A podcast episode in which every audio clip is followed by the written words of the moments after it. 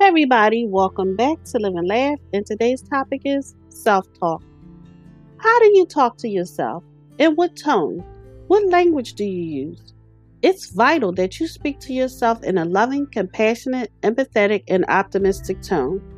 Practice seeing yourself through the eyes of love, not through a filter from your past.